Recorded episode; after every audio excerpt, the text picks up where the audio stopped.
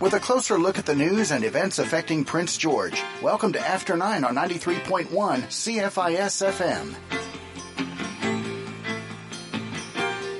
Okay, welcome to After 9. I'm your host today, Eric Allen. My panel is Sheldon Clare. Good morning, Eric. Ewart, and James Steidle. Now, what we're going to do today is we're going to finish off the discussion we were having last Monday, which was on police surveillance in their police cars and cameras, body cameras and that type of thing, and also some of the surveillance we have in the streets and in the back alleys and in the businesses and everywhere else. Like, we're totally surveilled now. And then we're going to try to get a sense of how many people being surveilled are actually just normal everyday citizens and how many are actually a member of the criminal element or something. And I think it's probably 99% normal citizens and 1%. And I think they're way out of proportion for what they're doing.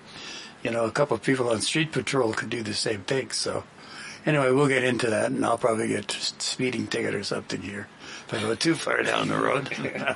But anyway, I'm going to start this off with, I just want to go through the, I got a little clip here of 2018 in Kelowna when the big controversy started about putting cameras on the streets. And I can't or couldn't find and don't remember what the outcome of that controversy was, but or how they arrived at it. But the thing is, they ended up with these cameras all over the place. Firstly, just in certain specific areas, and now they're all over the province, everywhere. So we'll start off with James on that, or Sheldon, and then we'll work through it. And sure, you know, Eric, I do want to get into that too, but I think we probably should just take a quick second and say something about Chuck Chin, our sort of photographer laureate of Prince George, who took his retirement hobby and turned it into a passion for his community. I understand he passed away on the weekend, and the community is much poorer for his loss. I mean, I don't know a lot of people who weren't in one of his photographs, either as part of a crowd or as a participant in some kind of event. There's some owls down in the Island Cache that know him well, and animals, our iconic bridge. All of these were the subjects of his great photographs, and I know I was really, really just shattered to hear that he had passed away on the weekend so suddenly, and so it seems unfairly. And I just wanted to highlight that on community radio that we lost a community icon on the weekend. Okay, thanks, Sheldon. And then to talk about the other side of your point there, Erica, surveillance. Yeah, it does feel a little bit Orwellian in some respects, that everywhere you go there's a camera looking at you. I mean, a lot of these things start out as personal security or store security. I remember in the old days working at the Northern Hardware, we had a big fake salad bowl that Harold Moffat had drilled a bunch of holes in, and he had some old cheap camera lenses he got from Wally West, and he glued them to the salad bowl and stuck it up on the ceiling as a deterrent to crime. None of them were ever connected to any kind of a camera, but it looked pretty, and it was it's probably still there in the ceiling down on the hardware side. But basically, he just took an old big salad bowl, and that aim of a deterrent, showing that you were highly sophisticated and had technology tracking criminal activity, is certainly one thing. But we've moved far from the realm of fake cameras to everyone having a camera on their doorbell, everyone filming everything on their phones, the community having cameras on in malls and buildings and stores, and police, of course, also debating and making use of body cameras for their own protection and for the protection of citizens ostensibly as well. So it's really become a surveillance society that I think Orwell wrote about and Kafka lamented. It's kind of scary in many respects. Yeah, Orwell, we're running 40 years late on his predictions, but, you know, right on time as far as the predictions are concerned. We're doing what he said we were doing. We're just a little late getting it done. Well, it would seem so, Eric. James wants to jump in. Oh, no, just like, Peter, you want to go? Why don't you just touch on body cameras there? Yeah, just briefly. It's just, with the body cams and, license plates, photographs and, anyway, the videos are everywhere and all this. It's an example of what's happening with the technology, right? The technology is rapidly advancing, but, a lot of our privacy laws and privacy protections and all this are lagging far behind. And, I think one of the critical things is that people having a say in terms of what's going on in terms of this extensive surveillance. That to me is the most important issue, right? And also the making sure that, and fighting for, better privacy legislation that can protect the citizens against this kind of, the overuse of it, right? Not to say you throw everything out, right? But there should be more discussion in terms of, what's in place. Okay, James, you got something on this? Yeah. Sheldon mentioned he used to work at Northern Hardware and how Harold Moffat had these fake cameras up there. But Harold Moffat himself was a bit of a camera, and he caught me what he thought was myself an incident of shoplifting. James. Yeah, when I was a 14-year-old kid, I was into skateboarding. I had these big baggy pants and big jacket, very suspicious character. And I'd made this little aluminum screw-top kind of little candle wick thing that I made in metalwork. And it had these little extendable kind of wick that would burn the fuel. That was like a survival kind of outdoor little thing I made. Like I had it in my pocket, right? And I was trying to find a wick. Yeah, we used to sell those at the Northern Hardware. The wicks, yeah. No. Harold caught me trying to what he thought, was trying to steal something, but I was just trying out different wicks. And he comes up to me and says, I saw you put something in your pocket there. And I pulled it out, and he's like, what the hell is this thing? And then he spent about 20 minutes helping me try to figure it out. Oh, he was great that way. I had all the time in the world for all those guys, the old Moffats. They would really take their time and spend it with a customer, and they had a lot of trouble with theft. I mean, in the old days, that store had the two entrances, and they had high shelves. And then I remember as a young employee saying, gosh, guys, maybe we need to have some better control. Right? But they had the front entrance, the two front entrances and the back entrance. And they hired a consultant who said, you've got to close off all these entrances. It's like a sieve in here. And basically you can lower your shelves so you can see what's going on, and recommended some cameras. Okay. Yeah, but who needs cameras when you got Harold Moffat? But I just wanted to say, we're surveilling the wrong people in society. We want to go back to what we want to talk about, which is police surveilling us driving down the street, not what's going on in the North. That was a good segue. We're not going to get there at this speed. It's not going to happen.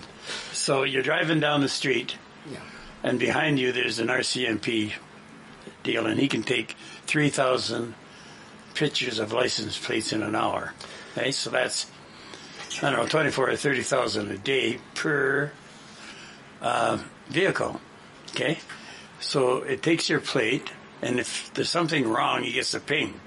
So then it transfers over to another deal. If he's busy, he just puts it in this other mode, whatever it is, and then you go back to it later. So, and at the end of the day, they supposedly dump all the stuff that didn't ping, except some of it, they get this, that's going to be kept for statistical reasons. Now, what do you suppose a statistical reason would be? Well, Eric, I think you hit the real concern with that whole system, is that, it sounds good that, look, you're going to find criminals. We don't have to have a sticker on our license plates anymore, and they just scan us and you're cleared. But the problem that comes up about that, and people who say, if you've done nothing wrong, you shouldn't be concerned. Well, hang on a second here. What if I don't want anyone to know where I was driving at 4:27 in the afternoon on a Thursday? It's nobody's business. So all of a sudden there's a record of that. And this is something that is used to track my behavior, used to track where I'm going, what I'm doing, and everyone else as well. This is a huge privacy violation is what it amounts to. And although the technocrats will all say, well, look at how wonderful it is that we don't have to pull people over. Well, okay. But you know, it's like you said at the start of all of this, it's 99% of the people, maybe even a bigger percentage, 99.9, who are being subjected to this constant surveillance, while those, the tiny minority who are committing the large number of offenses are basically skating around this. They aren't on radar. They aren't driving their own vehicles. They aren't doing these kinds of activities where they're going to be picked up by such a system. It's about tracking everybody else, is what my opinion is, and it's far too common and far too glib to just say, well, this is, if you haven't done something wrong, you shouldn't be worried. Yeah.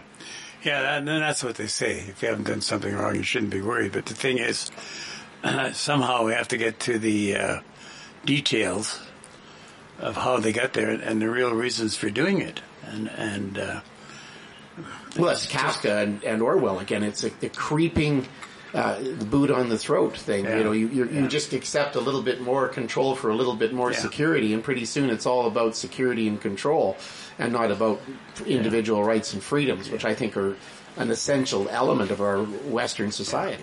Okay, so James, this scanning and then holding it in the computers for some 20 years or something.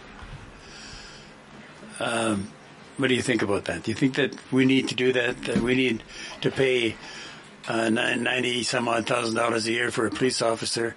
I don't know if we pay for the vehicle. But we certainly pay for all the benefits, so we're up to $200,000 a year for them to drive around the vehicle. It's an interesting thing in society where you've got, you know, more surveillance of average people and you've got less surveillance of what's going on in government. Yeah. You know, like at one point you used to be able to find out decisions that were made, letters, things like that, internal communications would just be released. You just have to call them up and ask for that stuff. Now you got to file freedom of information requests. Now you got to pay money for those freedom of information requests. You know, there's so much going on in government that the public doesn't know about, and there's no surveillance going on there, right? Like, why don't we set up some of these police cameras in the halls of the bureaucracy? And better yet, what about these large corporations that are running roughshod over our communities that have monopoly power positions that, you know, use taxpayer dollars all the time to make money for their billionaire owners? There's no surveillance of these guys. You know, well, what about, be, know, but... well, not really, or like the pollution that these pulp mills are spitting out into the rivers. Where's the police cameras on that stuff? I mean, these are crimes of much more significance than things they're trying to bust the average person for, and you don't see that kind of surveillance. You don't see kind of oversight. I think there's a complete mismatch. We got people fishing in the rivers and that. Maybe we should put surveillance cameras on the trees to surveil hunters and fishers and that happens. Well, I've been out there a long time. Are out there lots of times. Only one I know puts cameras out in the bush and get pictures of animals is Mr. Skaken. He likes that. Well, I like to use game cameras myself, and one of the things that was recently not allowed because of the tremendous advantage it gives to hunters is the use of wireless cameras in hunting activities. You can't have a camera, have your cell phone send you a signal, and there's your prize moose is standing there, and then you beetle on out to where your camera is, and know because you know your moose is there. That's not on anymore. You have to actually physically go and check your cameras, and I think that's a form of surveillance too, and I don't know. We might get some people who say the moose have rights too, or something like that. However, farmers do use these sorts of things for surveillance of their property, and other property owners do the same kind of thing. I know in my own street, my neighbors are pretty darn good about having cameras out there to see what's going on. And, you know, we get tons and tons of bear pictures. We get a few little problem individuals coming through the neighborhood, checking doors and cars and that sort of thing, and it's been a boon to neighborhood watch activities. Yeah. But at the same time, you've got that balance of where does this serve community benefit by preventing crime, and where does it interfere with a person's right to privacy about their own activities, movements, and supposed right to travel freely without impediment. It's really it's a huge problem, and it's affecting employees who work for stores. They're being harassed by people, and so you got them on a camera. You see somebody hit you over the head with a hammer. Well, thanks a lot. You know, I still get hit over the head with a hammer. The camera didn't stop him. Just told me who hit me. So, and the resolution's often so poor that you can't even use it as for evidence, because everybody's, you know, if you buy the cheap stuff, you're not getting the resolution you need to actually make use of it. You're just, we're going to get into that with Peter later on anyway on the what do you call it? The central bank digital currencies. Yeah, that's and another, the surveillance another issues. Part of it. So it's another tracking thing. Yeah, we're not going to get this done. You know, it's just because it's too big. And but I wanted to touch on body cameras. James, you got an idea on that? What do you think of body cameras going around with the police? It just started in Vancouver this week or last week, I think. Yeah, like I said last week, I mean, the moment you have police on the scene, it's you've got Big Brother there. So I don't see an issue with these body cameras on police. I think that's a form of surveillance that's good for accountability and good for the truth. I'll go for a break now. Okay, we're going to go for a break now. Tune in on Sunday mornings at 8:30 for our Let the Bible Speak radio broadcast. This is Pastor Andrew Simpson, and each week on our program we will hear Christ Jesus being preached, gospel hymns being sung, and encouraging news from our churches in British Columbia. Our goal at Let the Bible Speak is to preach Christ in all his fullness, to man in all his need. So tune in on Sunday mornings at 8:30 for our Let the Bible Speak, only here on 93.1. CFIS-FM. Top 3 food-related New Year's resolutions for 2024. Resolution number 3. Eat healthy food that I enjoy eating. Let Deb's Cafe and Specialty Bakery help you out. You won't find healthier menu items than our soups, sandwiches, and baked goods anywhere. And our many satisfied customers have told us they eat here because they enjoy the food. Check us out for yourself. Your taste buds will be glad you did. Deb's Cafe and Specialty Bakery, next to PharmaSave at 7th and Quebec. Are you thinking of selling your business? It's Dave Fuller here, a business coach and a business broker living right here in Prince George. The challenge of being a business owner is that much of our retirement funds are often tied up in the business. If you are getting ready to retire and sell your business, give me a call, 250-617-7467, and we can talk confidentially about how much your business might be worth and how you might be able to get that money out of the business and into your pocket.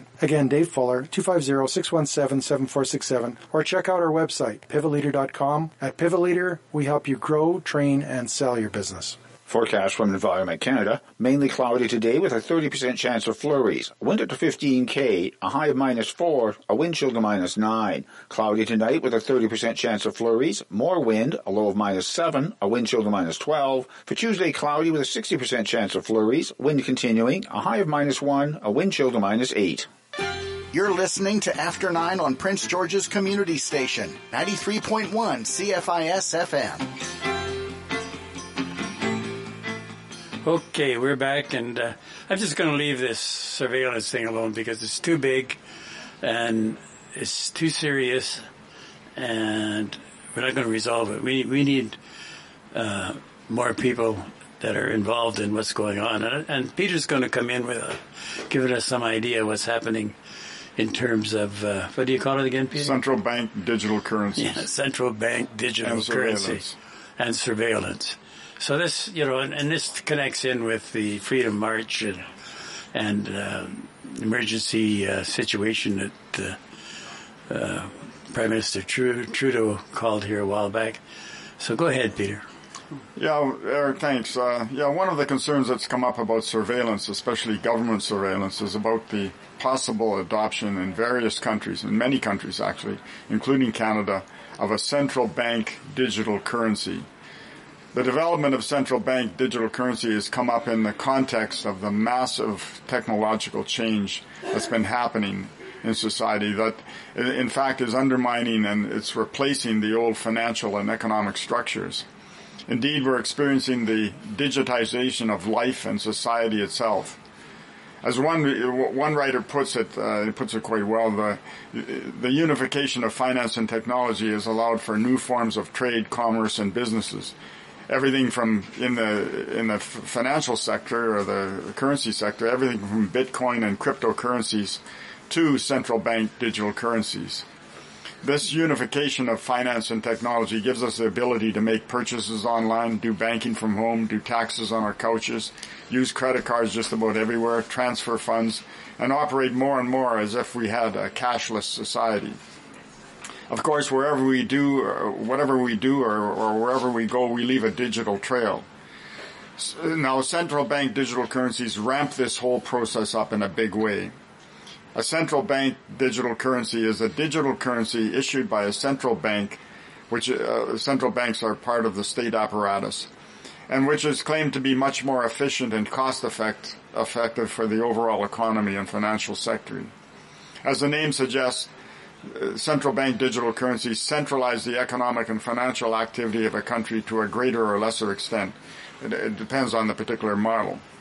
Now, one of the big selling points for people about these type of currencies is reliable and comprehensive deposit insurance. You know, for example, a lot of financial institutions only have partial deposit insurance if they go belly up, or there's a bank run or whatever. Another advantage or selling point is protection and insurance against cybercrime, money laundering, and other risks, as well as more simplified and more efficient processes, including more efficient taxation. Another issue is monetary sovereignty. The country, i.e. the country, has control over its monetary system at a time globalist private organizations such as big tech are threatening that sovereignty. You know, for example, Facebook was trying to launch its own currency, the Libra currency. In any case, it can mean that just about everything you do in regards to finances in your life, from buying tomatoes at the grocery store to paying bills, becomes centralized data in the hands of the central bank, which of course is part of the state machine. And for some critics, therein lies the problem. With such information at its fingertips, the state has then the ability to monitor and surveil everything you do, financially speaking, and could potentially use that power to punish, discriminate against, manipulate, or track you with the push of a button. I.e., there could be serious problems of the state abusing this power and using coercion against political opponents, protesters, or citizens critical of the government, and so on. This issue came up, you know, as you mentioned there, Eric, with the so-called Freedom Convoy a couple of years ago, when the federal government invoked the Emergencies Act and used this act against the leaders of this convoy to freeze 200 of their accounts, involving their assets, including credit cards, banking, mortgage and vehicle payments, etc. Basically cutting them off from everything. You know, some would call it a form of civil death. But it's interesting that just a day or two after the invoking of the Emergencies Act, the federal government hastily withdrew it. Various financial analysts believe that this was done because the bigwigs in the financial and banking sector got spooked and felt that this action by the government could potentially create a bad name in people's eyes for the proposed central bank digital currency that is currently under discussion. In fact, since then, the Trudeau's government's actions have soured a lot of people, both inside and outside the country, about these currencies. You know, the financial sector, the financiers and all this, you know, it seems they're saying that this was a stupid move on the part of the Trudeau government. All that being said, does this mean that central bank digital currencies are inherently bad or dangerous? For example, President Donald Trump has said that these currencies are a form of tyranny and that he will strongly oppose them from being introduced in the U.S. On the other hand, China and some other capitalist countries are in the process of adopting digital banking models and see them the way of the future. In that regard, some would argue, rather than simply opposing these financial structures, it all depends on how these models are used or misused, who controls them, what safeguards are in place to protect people from government overreach and intrusive surveillance. In other words, how they can be used in a positive way. Fundamentally, it's who gets to decide whether they should be adopted by a country and what model that might be that can safeguard against state abuse. That becomes the issue, and especially what input does the citizenry have in the decision whether pro or con these digital currencies. In other words, it's not only a financial issue, but a democratic one, and it's one that is increasing on the agenda. I expect it to be an issue in the upcoming federal election and other venues. Well, if it's a corporate big government agenda, we won't hear too much about it until it's basically a done deal, because that's how they do business.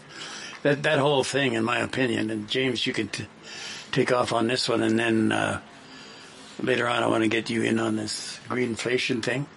But Joe and Jane's Citizen doesn't have anything to do with what we're talking about. This is all the corporate agenda. It's all about getting rid of jobs and maximizing profits.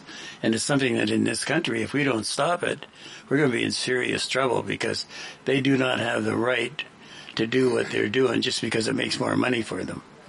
And what do you think, James? Well, I think, you know, maybe we need to look at how this policy could affect, you know, the huge accumulated kind of centralized centers of financial accumulation, like with, and I'm talking about a lot of these offshore kind of places where you get billionaires hiding their money, these tax havens and that kind of thing. You know, there's a lot of big money floating around in a global economy that is kind of being illegitimately done so, and is being done so outside of the parameters of taxation and accountability. And I think maybe for something like that, for these global financial flows, you know, a digital currency could maybe have some use. But when it comes down to the average person, you know, I think there's huge room for abuse, like the points that Peter made about if you're a political dissident, you know, they could use a centralized digital currency to crack down on you, and use you know, the threat of financial the financial threat basically to pull you in line to the you know, the government's desired outcome. But as far as, you know, on the global level, like, yeah, with these tax havens and whatnot, I think there needs to be some form of accountability there at the global level, some kind of global treaty on this thing. So there's a lot of money that's being abused like that. Okay, we're going to go for a break now. We get back, I'll give Sheldon a quick talk on that, and then we're going to greedflation. So. Your Prince George Public Library invites you to come out and celebrate the rich tapestry of African and Caribbean history and culture. On February 24th, from 1 to 3, the downtown branch of the Public Library will be hosting a celebration of Black History Month. There will be a number of engaging cultural activities as people come together to honor and amplify Black voices. A celebration of Black History Month, Saturday, February 24th, from 1 to 3, at the downtown branch of your Prince George Public Library. Hi, I'm Derek Guest from Northland Dodge. People hate buying cars. I hate buying cars. If you're holding off buying because you don't want to deal with the hassle, I'm here to make it easy for you. Northland Dodge has more trucks in stock than we have had in the past 3 years. Plus, we have a huge assortment of awesome used trucks and SUVs. No pressure, no hard sell. Stop by for a coffee and I'll help you find the vehicle that's right for you. I'm Derek Guest, Northland Dodge, dealer number 30541. Learn to love your smile again at Der Denture Center. Der Denture Center offers a full range of denture services, from partial dentures to complete dentures. Same-day repairs are also available. Der Denture Center is located on the 3rd floor of the Victoria Medical Building with easy elevator access. Come in for a free complimentary consultation. No referral required. For help with your existing set, or if you need new, Der Denture Center in the Victoria Medical Building. Call 250-562-6638. There are so many ways to enjoy the great taste of Boston Pizza, it's hard to keep track. You can dine in at either Prince George location, Central Street West or Vance Road. You can order your delicious meal with pickup at either location, or arrange it to be delivered hot and fresh. Not sure what to order? Check the menu out online at bostonpizza.com. Boston Pizza, 2 locations in Prince George, on Central Street West and Vance Road. Keeping you up to date on current news and events in and around Prince George. This is After 9 on 93.1 CFIS-FM. We're back, and just going to finish off a discussion we're having there with Sheldon, if he has something to add to that. Sure. I think there's a broader discussion out there, too, is about what the role of currency is, what the difference is between currency and money, and how we got here from the original times of where we used to barter. And really it comes down to a means of control of purchasing power, because when you had barter systems, it was pretty hard to tax somebody saying, well, here, I'll fix your fence if you give me milk and eggs, right? You could do that kind of thing. Where it started to become a problem is when you started bringing in commodities that were not so easily transferred. Like a gas station couldn't really take chickens and eggs to fill your tank with gas because they had to pay money to a larger entity that was producing this fuel. So as soon as you start getting dependency relationships on things that you need a lot of on a regular basis, the barter system breaks down fairly quickly. So you get the replacement of bartering because it's hard to tax, hard to track, and you get the thing of using money, the cash in circulation. And money is basically anything that's standardized and accepted as a form of payment for a service or a product or some sort of debt. Now, that's a little bit different than currency because currencies, what's the best way to explain it? A numerical form of money, which is really quite detached from commodities, and it's only usable for exchanges. And if you have times of economic turmoil, as we saw in the 1920s, 1930s, and in Europe and around the world, then the currency loses its value very quickly. And that can have a huge effect on a lot of things. But money, in terms of things that are coinage, which are attached to a commodity like gold or silver, don't lose their value. Like the same piece of gold 2,000 years ago has pretty much the same ability to get the same value that it had back then. It still has, it'll buy you the same things, like it, in terms of a commodity exchange. And how we ended up where we are is you started getting into things like promissory notes, where you say, well, I promised to pay, and it was supposed to do that. So I don't know if that adds to the discussion, but I think the digital currencies are, as stated, it's a means of tracking what you do and controlling how you spend your money. And you see it used in places like China as developing a social credit score. So if you're buying things they don't want you to buy, they shut down your ability to buy anything, which I think is pretty scary. Okay, I don't, I mean, I agree with a lot of that, but mostly, I like to try to be as simple as possible. If it's driven by the big boys, it's good for the big boys. And you remember the old comic strip there, I forget the gal's name now, but anyway, the guy that drove her around was Daddy Warbucks, big Cadillac convertible, whatever. And he would hit the table with his fist and say, what's good for General Bull Moose is good for the country. Well, General Bull Moose was actually a spin-off or a shot at General Motors. And what's good for General Motors is good for the country. We haven't gone too far away from that. We still have that sort of mentality that if it's good for the big boys, it's good for the country. So I want to get into greedflation here with James. He brought it up, and it's an interesting subject. And I'll let him hammer it out for a while. I got a few little shots about that too, so go ahead, James.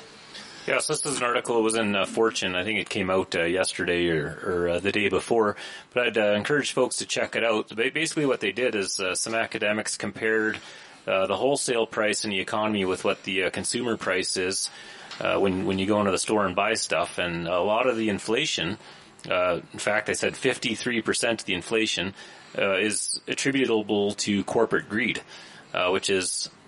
Which would be to say, the 11% inflation rate that we saw, that should have been around 5 or 6% instead of the 11%. And this is basically scientifically attributed to these corporations cashing in on the inflation. So there's a little bit of inflationary pressure, and these corporations are like, hey, let's take advantage of that. Let's take whatever that inflation rate and let's double it. So it raises huge concerns about how capitalism isn't working, how the free market economy isn't working anymore. If we had competition and you had multiple corporations in certain spheres of the economy competing with each other, they wouldn't get away with it. They would, the other company in that sector would undercut them and say, hey, you know what, we're going to just jack up our prices according to what the actual cost of the increased material supply costs are, and that's what the price of the product's going to be, and they'd keep the other producers honest. And unfortunately, we don't have that in a lot of these sectors anymore. We have huge corporations Sometimes just one or two, or if it's not just a single monopoly, it's called an oligopoly, where you've got maybe a couple of them. And, you know, when you've only got a couple actors in a sector, it becomes easier for these actors to kind of collude and to say, hey, you know, if buddy over there isn't increasing the prices, well, we aren't. You know, a lot of times you need more than two companies to create competition. You need three, four, or five of them. The more the merrier. Now, the problem with that and in kind of the neoliberal sphere of thinking, kind of, if you go back to the Chicago School of Economics, I think that's where this idea came in, which was that these monopolies are more efficient than having a competitive economy. And it's kind of, you see that here locally in Prince George. If you've got one sawmill, a big super mill, they can produce a board cheaper than having four or five little mills. So that's the Chicago School would argue of economics that, hey, this big super mill monopoly is actually more efficient. So this is the kind of thing that we should encourage as a society. And this idea is actually kind of taken off, and I think it's the underlying reason why we have things like Loblaws dominating our food retail situation. Why we have things like, you know, two or three telecommunications companies basically running our whole telecommunications network in this country. And this idea, you know, it's got to get thrown into the dumpster bin of history, and we've got to go back to the notion that smaller is better, because it creates more competition, and you don't have a situation where the efficiency gains aren't being trickled down to the public. And that's another important point is, you know, when you do have something like a super mill producing a 2x4 at half the cost, well, you know, it's not like we're paying half the cost at the lumber store when we go to buy that 2x4. It just means that profit gets sucked up into the corporate profits, into the pockets of the billionaires. So anyway, this story, I think, hopefully makes the rounds, and I think it should really drive some new policies in this country and really open people's eyes as to what's going on in our economy and why it's getting harder and harder to get by in the world. Okay, we're going to go to break now, then we'll come back and kick this around a little bit more. He could be 30. He could be 50.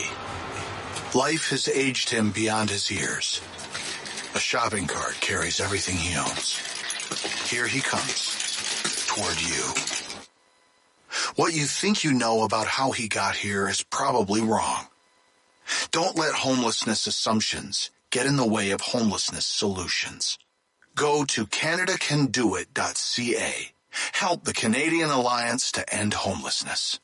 The Indigenous Sport, Physical Activity and Recreation Council is accepting applications from Indigenous and not-for-profit organizations serving Indigenous youth to host a sport development camp, coaching certification course, or officials training session. These are community-based programs ranging from 1 or 2 days to multiple weeks. Applications and full details are available through isparc.ca. That's isparc.ca. The application deadline for 2024 second quarter programs and events is March 31st.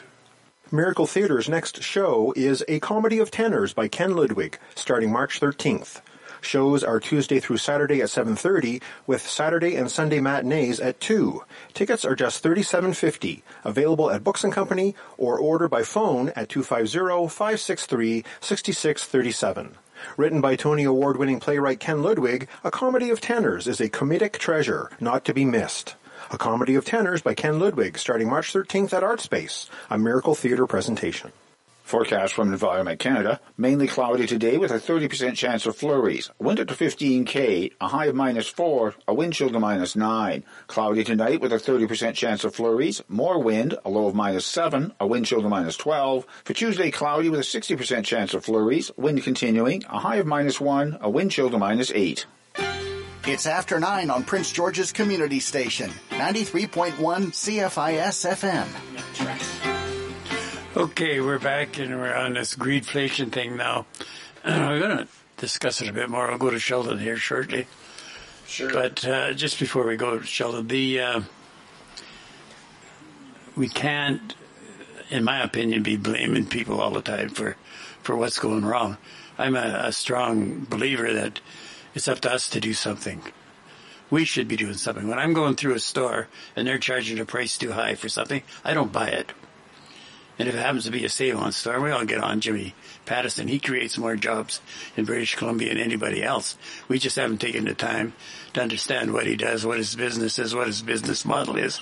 So we operate under the assumption that he's big capital, this and that, when in actual fact, all his businesses are private.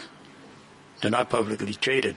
All the problems that we're discussing come from publicly traded companies, not from private companies. Private companies actually create jobs. Public companies get rid of jobs. So I'm going to just ask this question. During the COVID and all the problems we went through in the last 3 or 4 years, how often did we blame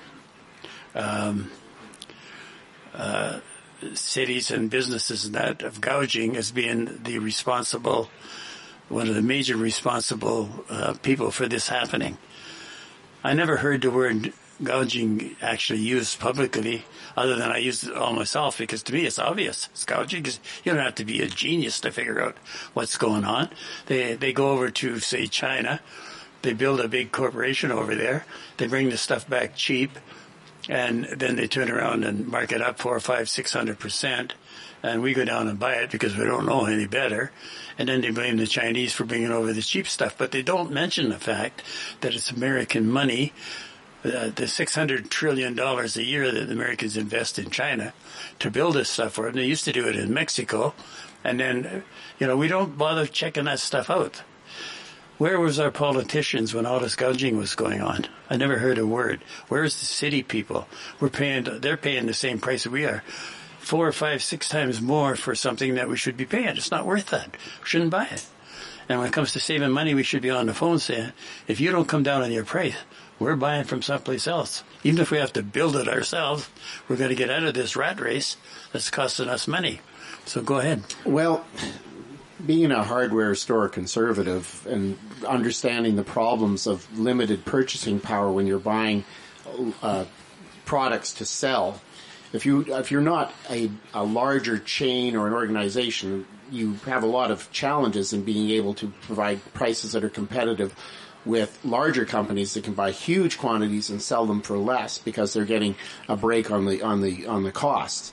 So, from my perspective, I try to buy locally, even though I know the price is going to be a lot higher in some cases than it is when I go on Amazon or if I do some sort of an internet search. And I've certainly been someone to buy things online as well if I can't find them locally. But I usually have a look locally first from my perspective. Now, some of the smaller businesses have done things like form chains. They'll form purchasing chains so that all these little independent businesses can get similar or close to similar buying power as larger corporate entities and thus become more competitive. Because the idea is that capitalism benefits best when there is competition, because competition forces merit, and merit makes the better products, the better services all be rising to the top. Where you get a problem is when that competition leads to the elimination of competitors, so you only have one left and you have one choice. Well, that monopoly capitalism creates all kinds of problems, which I think James certainly alluded to in his raising of the Chicago school, and it's a basic attack on the more social oriented economic theory of John Maynard Keynes, which came about in the 1920s and 30s, as exemplified by Roosevelt's New Deal, which itself didn't end the Great Depression. But Keynes was probably had a point in terms of what ends those kinds of times of uncertainty was massive government intervention in the economy, and that only happened because of World War II. And it's a kind of a terrible tragedy to indicate that an economic crisis was only averted by a bigger crisis, and one that had a huge cost in terms of lives and economy and philosophy and ideology and everything else that was associated with the turmoil of those times. Sure. And led to a rejuvenation in the 50s and 60s where everybody started to buy stuff that they probably didn't really need. And they created things that people really didn't need in terms of technology because it fostered new forms of competition. And so as you get a new niche, you build new competition, and then you have these sort of waves where competition narrows, and then somebody invents something new, and then you get more ability to compete, I think. But what we end up with is, we get into the philosophical deals, and we have discussions for 6 or 7 or 8 years on the different things we can do, and yada, yada, yada. I knew this old Ukrainian guy said, if you want potatoes, grab a shovel. You go plant them, you grow them, you eat them. And we don't have to go along with all this stuff they're putting out there. It's just that we do because we're too lazy to find out what's going on. Like, if you're paying $90,000 for a pickup truck, the first question we should be asking is, why are we paying that amount of money? And then the next thing we should do is find out where it's built, where it's assembled, what the transportation costs are, what the markup is, and then so we have the ability to talk to the salesman and say, no, you've marked that thing up, or it's been marked up $40,000, and why would I want to give you $40,000 for nothing? Now, I'm going to give it back to James here in a second, but the greedflation sort of thing, like, we're not doing our job as citizens. Like I said, I walk by things and say, not today, I'm not buying that, I am not paying that price for that product, and I don't care if you have to throw it in the dump, but I'm not going to make you rich just because you're going to get up in the morning and say, I'm going to raise the price 10%. That's not good enough. I got to have some value in there for me. So De Beers came on here last week or the week before, and guess what? 2023 was the worst sales they ever had in their history. They lost nothing. They lost billions of dollars. And, of course, one of the first things to go in these types of situations we're getting into is jewelry and those types of things. So they backed away. They got a 60% sale on all their jewelry. They got a sign up in all the jewelry stores. No payments until 2025, and now they're going to claw their way back. But they got there by charging 800 to 1,600% markup on their product. And nothing to do with me. They did it all themselves. So we're going to take a break now, and then we'll come back with James and work a little more on greedflation. Be on hand April 5th at the Prince George Playhouse to see 3 stunningly innovative creations by Ballet Kelowna. Tapas and Other Works is the creation of visionary choreographer Cameron Fraser-Munro, set to several songs by Polaris prize-winning composer and singer Jeremy Dutcher, featuring influences of classical ballet training, knowledge of traditional Coast Salish, grass, hoop dance, and contemporary dance. Tapas and Other Works from Ballet Kelowna, April 5th at the Playhouse. Tickets are available at ticketsnorth.ca. Creative teams are encouraged to bring your artwork to the library Friday, February 9th or Saturday, February 10th to take part in the Teen Art Showcase. The art will be showcased February 24th to April 4th, followed by a reception with awards on Saturday, April 6th. Full details are available at the library and online at pgpl.ca. The Teen Art Showcase, February 24th to April 4th, with an awards and teen art reception on Saturday, April 6th at your Prince George Public Library. The City of Prince George has 4 two-year positions available on the Heritage Commission. The commission is responsible for undertaking heritage education and awareness activities, as well as reporting to City Council and staff. Applications can be submitted online through the Permits and Applications link under City Services at princegeorge.ca, dropped off at City Hall, or emailed to legislativeservices@princegeorge.ca. The application deadline for a position on the Heritage Commission is 5 p.m. February 8th. Your Prince George Symphony Orchestra's next main stage concert is Discovery, Dvorak New World, Saturday, February the 10th at Vanier Hall. Hosted by Michael Hall, Discovery, Dvorak New World is a multimedia exploration of this popular romantic symphony, a great starting point for newcomers and a deeper listening experience for connoisseurs. Ticket and event details are available at pgso.com. Discovery, Dvorak New World, from your Prince George Symphony Orchestra, Saturday, February 10th at Vanier Hall. Featuring the people who make things happen in Prince George. You're listening to After 9 on 93.1 CFIS-FM. So we're back and we're still on greedflation, and I'm going to ask James if he's got an idea why we never used the word gouging in this debate for the first 3 or 4 years when we know intuitively, a lot of us, that that's what it is. It's gouging. It's nothing else but gouging and marking up prices for no other reason than you have the ability to do it. And so you say, okay, I think we'll mark up the cost of fuel by 3% this week. And so they mark it up. And then so we get an increase in fuel charge. So the guy says, well, I paid more for my transportation. So he marks it up. And we end up paying for it. But the trouble is we don't know if fuel went up. We don't know what their fuel charge are. We don't know what formula they used to arrive at it. We just accept it that fuel went up. It didn't. All the things that we used to have to check all these things and say you can't do that are gone because they got rid of them all. Go ahead, James. God, what do you mean, got rid of what? Oh, we used to have the Canadian Freight Association. We had the Canadian Car Demurrage Bureau. If people were shifting around and increasing their rates without a case to justify it, so you'd know it. So you can't do it. You mean there was regulation on prices? Yes. Not prices. Regulations on how you ran a business and how you raised your taxes. You can't, like they had a deal as an example, a guy who pays for a freight car to come from Montreal to Vancouver. This Canadian Freight Association opens the door. He's got a Volkswagen in between the canned milk or something. He pays the agreed rate for the canned milk. It's a Volkswagen here for nothing. He says, you can't do that. So he charges them $1,500, $2,000 for the car, and the guy's got to pay the going rate. We used to have people that did that because we know that if you don't have those checks and balances, they're going to do that.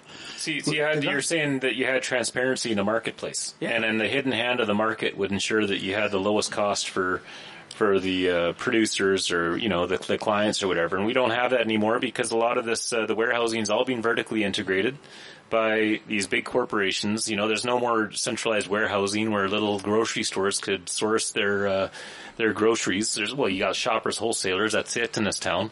You know, you used to have way more, like you're saying, Eric. And now it's just basically the Save-On truck comes up from Vancouver with all the food for the Save-On store, and there's nobody else that's kind of allowed to get in on that game. So I think vertical integration of the supply chains is a huge part of this, and it has to do with the efficiency of these big corporations. You know, that's once you get to a certain size, you can get rid of all the middlemen, you can get rid of all the warehousing, and you can do all that for yourself. You know, I just want to go back to a point you raised there, Eric, about Jimmy Pattison, how he makes all these jobs for British Columbians, and you know, let's not forget how Jimmy Pattison got started, which was in the car sales business. And if you want to look at a classic case of a monopoly kind of cooked marketplace, look no further than the auto dealership system in North America. You know, from day one, this was always about controlling the marketplace, controlling access to that marketplace, and not allowing competition. I mean, if you look at the rules, you can't just go and open up a Honda dealership in this town, right? That's not just because Honda doesn't like that. It's also because I don't think Honda would like that. It's actually the Automotive Dealers Association and the rules. They actually have their own legislation, and they can govern who gets to compete. All right, so that's how Jimmy Pattison got his start. That's why he's a billionaire, is because he owns something like 30 auto dealerships, and these are just licenses to print money because there's no competition. I mean, this is the whole problem with with society and our economy, is that basically capitalism has morphed from this competitive marketplace where the free hand of the market and you know, and all that would keep all the producers honest, and we've lost that. Okay, it's basically like Bernie Sanders has been going on for years. It's a cooked economy, it's a rigged economy, and it's rigged against the interests of us, of the average consumer. And even if you wanted to make stuff with your own hands, there's a whole suite of rules and regulations that prevent that from happening. If you want to open up your own sawmill, good luck with that. If you want to open up, your own car dealership, good luck with that. If you want to open up your own grocery store, you know, good luck with that. There's all sorts of rules and regulations that are in place that are designed to protect, but the monopoly position of these big corporate powers, and that's the way that the leadership, that's the way that the unions, with all of their investments and their pensions invested in the stock market, that's the way they all like it, because the beauty of this whole crooked, crony, capitalist, monopolized system is Whoever has shares benefits from it, because the more profits these monopolies make, the more money people can make for sitting on their asses and not doing anything. That's the whole beauty of it, right? But so you've got a whole class of society that should be opposed to this that are actually bought into it. And I'm looking at the labor unions and the pension funds and all that. I mean, it's plain as I can see. Ultimately, we're lazy. Okay, we want to get free money for doing nothing, and having shares in these big monopolies is a great way to do that. Okay, the reality is we need to have people that are out there competing, working for, you know, in a pure competitive economy, you don't really have profits. That's what people don't forget. You've got enough money to keep the farm going. You've got enough money to keep it going, to invest in it. Okay, but having crazy profits, cream off the top, where you're getting all this surplus money, that's not supposed to happen. Okay, that's and what we have right now, this greedflation article, we've got record corporate profits. So yeah, there's a connection here, you guys. Okay, the more money these corporations are getting for nothing, the worse off the rest of us are going to be. Well, firstly, you know, just to get some of this stuff straightened, Jimmy Pattison, when he started, he took a car to school and he sold it. There was a car that he was driving himself and he sold it. He found out that if you sell cars, you can make money. So then for the rest of the time he went to school, he sold cars all the time. So the question was, no, quite a few. The question was, if you want to get a car, get a hold of Jimmy, because he buys and sells cars. Eventually he got a dealership, then he got more dealerships. And that's how he made his money. He didn't start at the top and shrink down. He started at the bottom and built up. And we need more people in this country that do that, because there's no money in the triple B. Bitch Bellyache complained, they don't pay you for that. And they won't give you potatoes either. So we got to take a break here. We're just about finished.